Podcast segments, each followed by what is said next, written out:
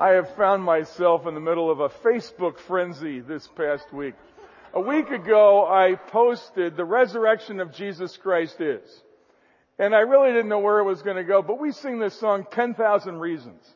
And I thought, we ought, to, we ought to be able to muster up 10,000 comments on the Facebook post.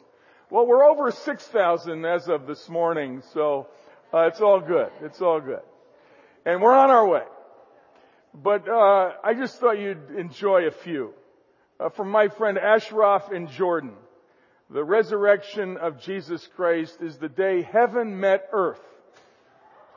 Or Morgan from Lilburn. The resurrection of Jesus Christ is cooler than your new iPhone. Stephen from Boston, whoever Stephen is. It gives new meaning to blood drive.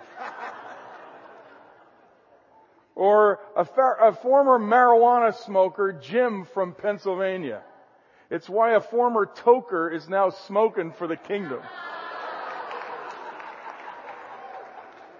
Or Sandy from Israel. It's the reason why I wake up every morning in love with this life. That's good stuff. How is it? How is it that an event that took place 2,000 years ago has such an impact on our lives today? How is that? To answer the question, this morning we get to open a book of the Bible that was actually written 700 years before Christ was born. And it describes in incredible accuracy what took place in Jesus' life.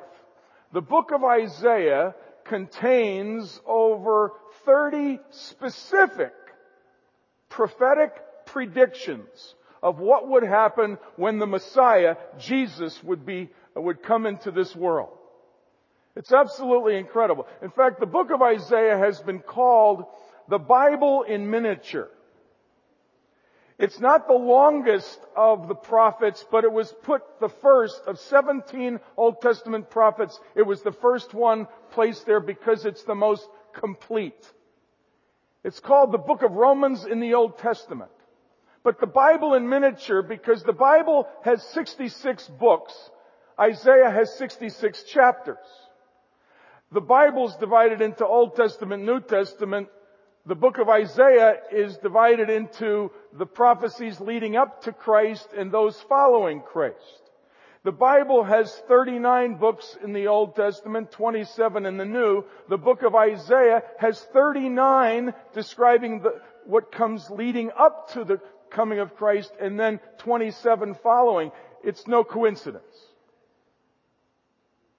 Now, the Old Testament contains over 300 specific prophecies predicting what would take place when the Messiah would come. All 300 were fulfilled in Christ. Of the 300, over 30 are in this one book we're looking at this morning, the book of Isaiah. Now, just mathematically, a friend of mine calculated, and I've had it verified, in fact, it's been published. Mathematically, if one person would fulfill eight predictions, the likelihood is one out of 10 to the 17th power, or one followed by 17 zeros. It's a hundred and whatever gazillion. It's more people than there have ever been born. Now that's just eight. We're going to look this morning at 16. And they're in your notes this morning. 16, 16 specific predictions that Jesus fulfilled when he came. First of all, his birth. You see, this is the Son of God that we're talking about here. So God could have sent His Son Jesus any way He wanted. He could have formed Him out of clay like He did Adam and Eve. He could have carved Him out of a tree or out of granite or He could have done it anyway. But He had Him born of a woman and not just any woman, a virgin. It says in the book of Isaiah, a virgin will conceive and give birth to a child and his name shall be called Emmanuel. And it was. But this morning we want to focus more on the life and particularly the death, the resurrection, and the ascension of Christ. And for that, we look at Isaiah chapter 53. Isaiah chapter 53 gives incredible detail on what took place when Jesus came. It says here, he had no beauty or majesty to attract us to him. You would think the Son of God could have looked like, you know, anything, whoever your model guy is. And a beautiful, a strong, manly, a, a, a large specimen. But there was nothing outwardly that was attractive. We're not sure if he, in high school, would have been invited to the prom. There was nothing magnetically attractive to Jesus. He laid all that aside and came as a very common looking person. He was rejected by people. Now you'd think when the Son of God would come, the whole world would stand up and clap and take note but it predicted and it was fulfilled that he would have no notoriety. In fact, he would be rejected. Beyond that, that he would stand trial, an unjust trial. Here it says, by oppression and judgment, he was taken away. It says that he would be silent at his trial. He did not open his mouth. And that was fulfilled. It says here he had done no violence, nor was any deceit in his mouth. So he would be utterly innocent, and he was. While facing the darkest time of his life, he would pray for his enemies. It says he made intercession for the transgressors, and he did from the cross. Now you would think that he would be treated well even with all this, but it says here he was crushed for our iniquities and by his wounds we are healed. And he was whipped and beaten. It says he was pierced, referring to his death by crucifixion. He was assigned a grave with the wicked, that he would not die all by himself on that day, but in the middle of other wicked people, and he was. There were thieves on either side of him when he was crucified. Not only would he be executed among thieves, but then the highly unlikely thing, he would be buried with the rich. And it says here, with the rich in his death.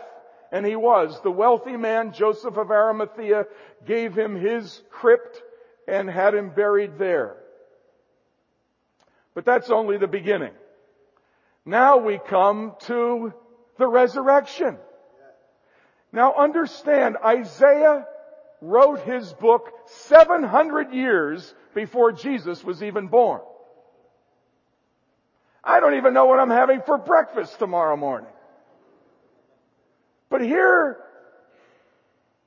700 years, it's predicted to the fine details. And it says regarding his resurrection, though he would be pierced, though he would be scourged, though he would be this guilt offering, though he'd be assigned a grave, which means he would die. Then it says, he will see his offspring and prolong his day. After the suffering of his soul, he will see the light of life and be satisfied. Now that's talking about the resurrection. 700 years before he was even born, it was predicted that he would not only die a brutal death, but that he would come back from the, the grave. And he would see, he would see his offspring, his children. And he would be satisfied. He would be fulfilled by seeing the results of his suffering. But it doesn't even end there. It goes on and it says here in Isaiah chapter 53, it says, the will of the Lord will prosper in his hand. I will give him a portion among the great, and he will divide the spoils with the strong. Now what this is the image of, it's of a military uh, general who leads his troops into battle. He engages in severe battle, and it's like he's down and out, but at the eleventh hour he conquers he takes the spoils of war back with him so that he can share those spoils with others. The New Testament picks up on that prophecy and it says, when Christ died, he descended into the lower parts of the earth and led captives in his train when he rose and ascended so that today he gives gifts to people. He divides the spoils of what he got when he died with us today because he's ascended into heaven. I think you can clap for that. Not only, not only that he did it, but it was predicted 700 years before it came to pass. Now, I was doing some preparation and I found an interesting moment when the man Auguste Comte was chatting with his friend Thomas Carlyle and Auguste Comte says, I'm going to start a new religion. And Thomas listened up. He said, I'm going to start the religion of positivism. And it's going to replace Christianity. And uh, Thomas Carlyle said, uh, very good. You better start working some miracles. You better start healing some blind eyes and opening deaf ears and raising some dead people and walking on water and teaching like no one has ever taught before. And then, when you're done with that, then you should be betrayed by your closest friends. You should be crucified and laid in a tomb with a stone rolled across the front of the tomb. Literally dead and then three days be raised from the dead, and then I'll start taking you seriously.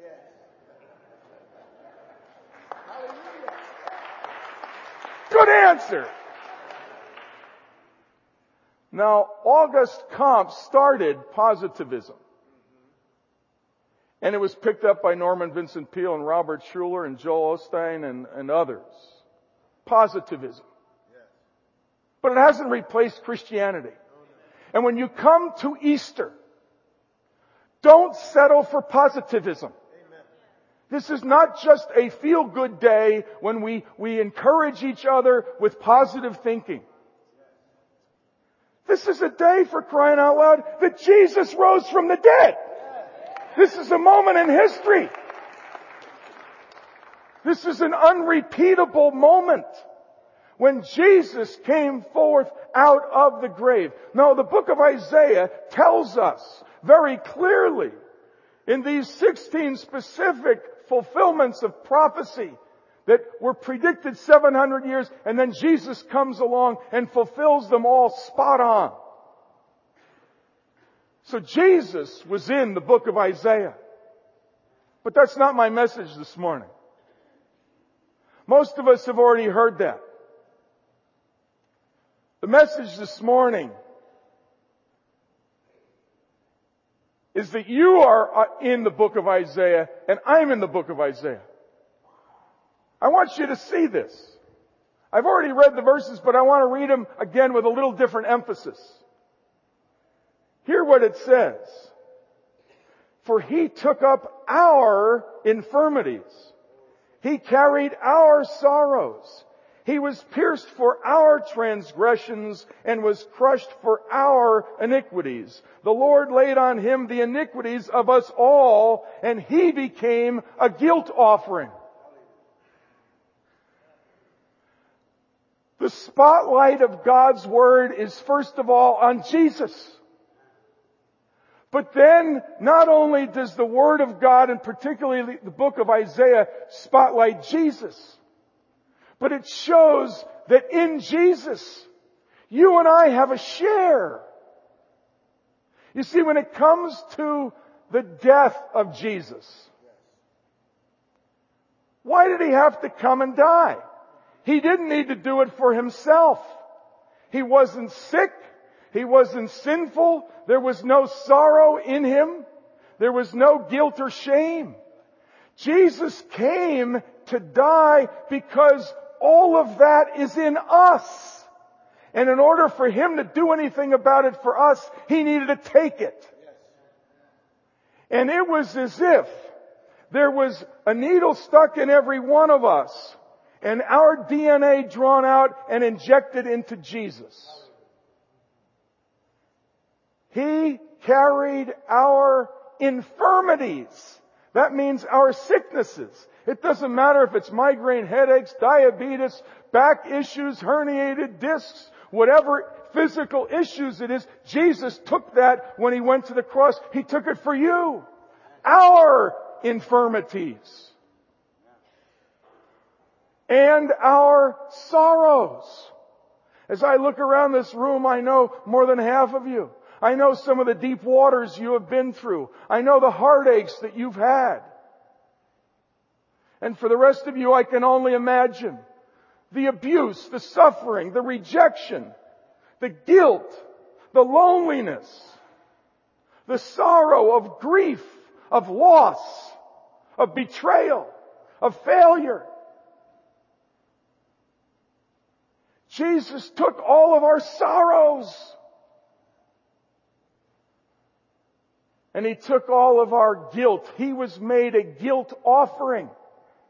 The shame that we feel socially, but far more important than social shame, is the guilt before a holy God.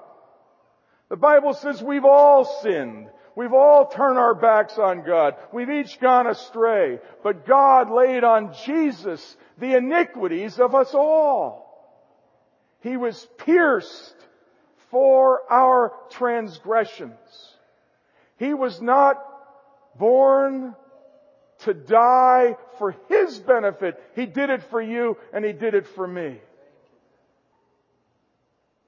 And He not only died, but the fact is He rose for you.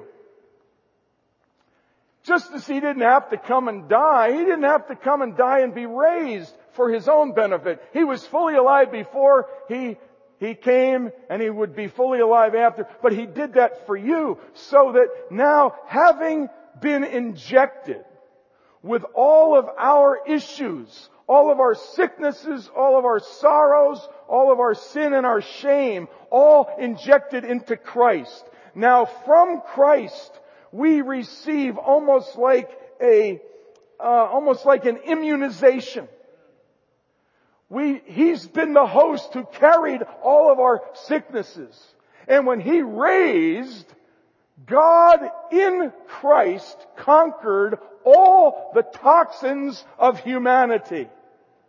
All of our sorrows, our sicknesses, physical, emotional, spiritual illnesses, when He was raised, He gives us the power to conquer ourselves over sorrow and sickness and sin and shame. That's the celebration of Easter.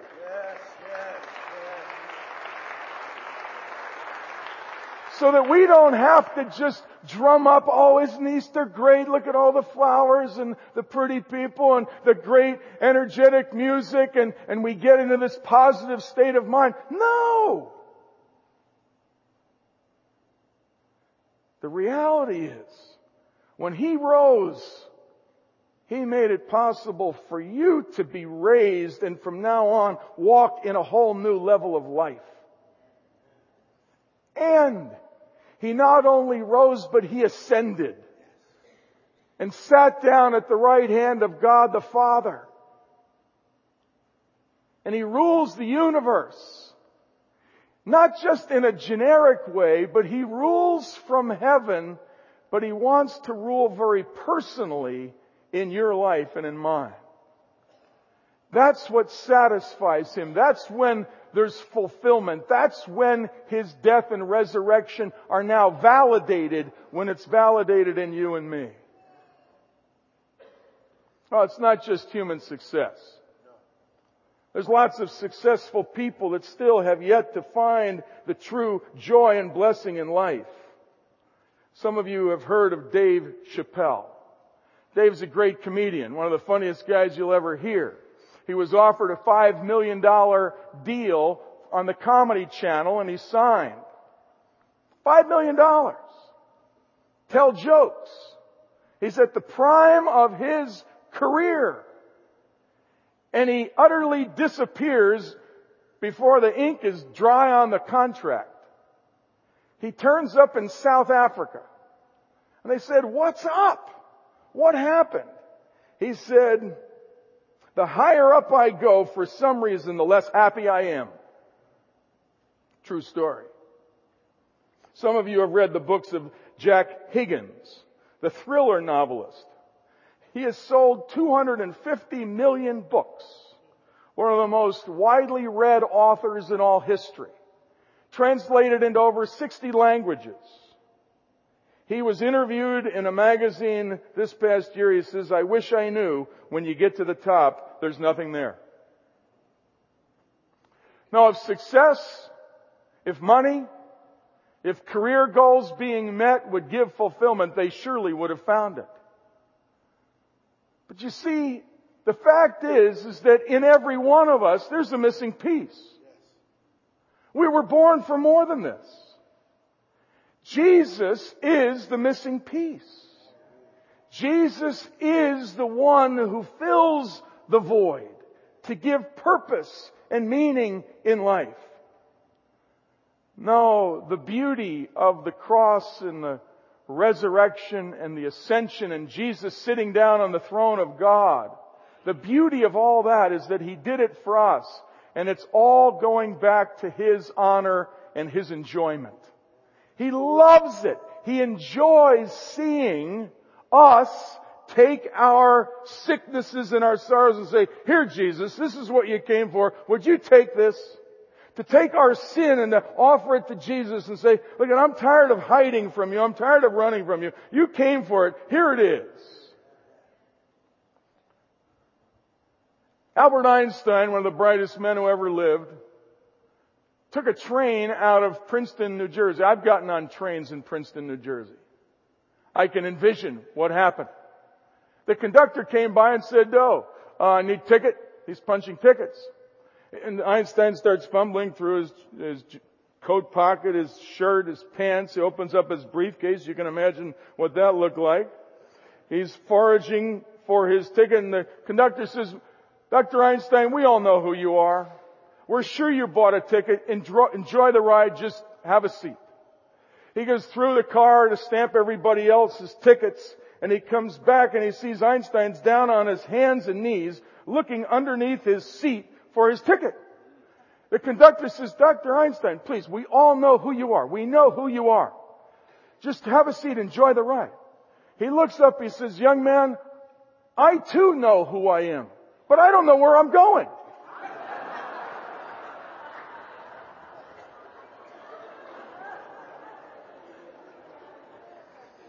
It's like my dad said, you know, we were out driving, you know, typical guys.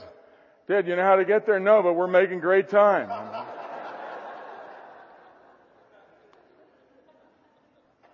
no matter how smart we are.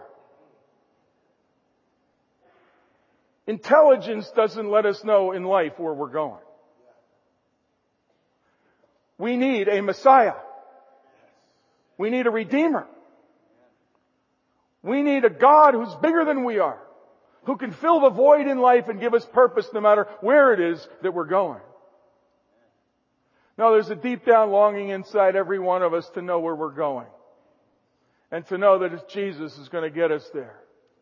And when He comes and meets us and takes out the toxins and the crud that's inside, and then we receive from Him the resurrection life, and then we give Him the, the, the steering wheel and let Him sit in the driver's seat of our lives and let Him take control from the throne of the universe governing my life, then I've got direction.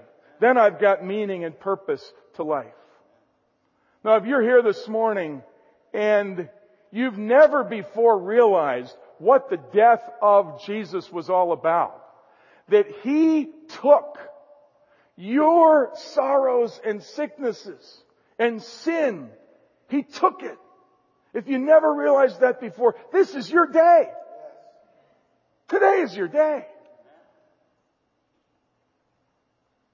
If you never re- realized before what the resurrection is all about, this Easter thing, it's more than Easter eggs or pancake breakfast or any of the trimmings. Easter is about a new life that the one true God offers to you. And the same God who sent His Son to take from you your sin is now alive and back from the dead to give you victory over your sin and a whole new way of life. And if you've never realized before why Jesus ascended and sat down in heaven, today is your day. It's so that He can run your life and give your life not only fulfillment, but direction. Jesus came up out of the grave the same person, but now He had authority. He came back and He said, I've got the keys. Nobody else on earth's got the keys. I've got the keys to death. I, I know how to unlock the, the, the door of death so that you're not going to have to die when you die. You're not going to have to die. You're going to die so that you can then have life. I've got the keys. Jesus came out with the keys of victory over sin. He said, you can't conquer your own sin. I'm not putting you on a positive thinking process here. I'm giving you my resurrection life so that now my life living out through you, you're going to be able to do things you've never done before. I've got the keys. And he sat down in heaven. And from there, he rules the world. And the father said to the son, son, nice job. Good work. You couldn't have done it better. Now have a seat here because I'm going to make all of your enemies a footstool for you. I'm going to make it so that all the enemies of Jesus on earth will become a footstool for Jesus. That's the day we're living in. Part of the reason I like walking around the neighborhoods in Lilburn is because it's another way I can make a footstool for Jesus extending the love of Christ. I'm so proud of, of Phil Esler's life group that went out and made 70 little crocheted baskets. You wouldn't catch me dead making a crochet basket. But praise God, there are people that do that in our church family and give them in Jesus' name and not only brighten a day, but let some people know that God still loves them. That's what it's all about. That's part of making a footstool for Jesus. Because one day, the nations of this world will become the kingdoms of our God and of His Christ. And He will reign forever.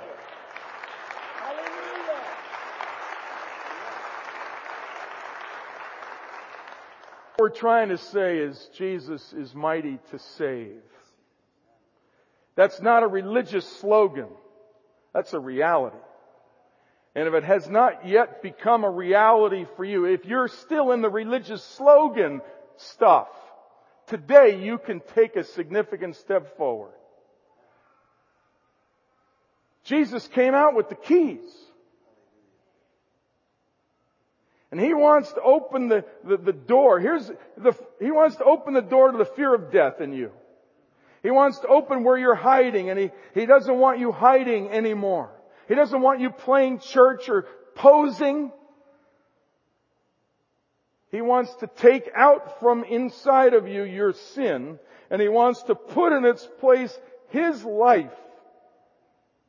And He wants to reign over you so that you can become all you've ever been intended to be to the glory of God.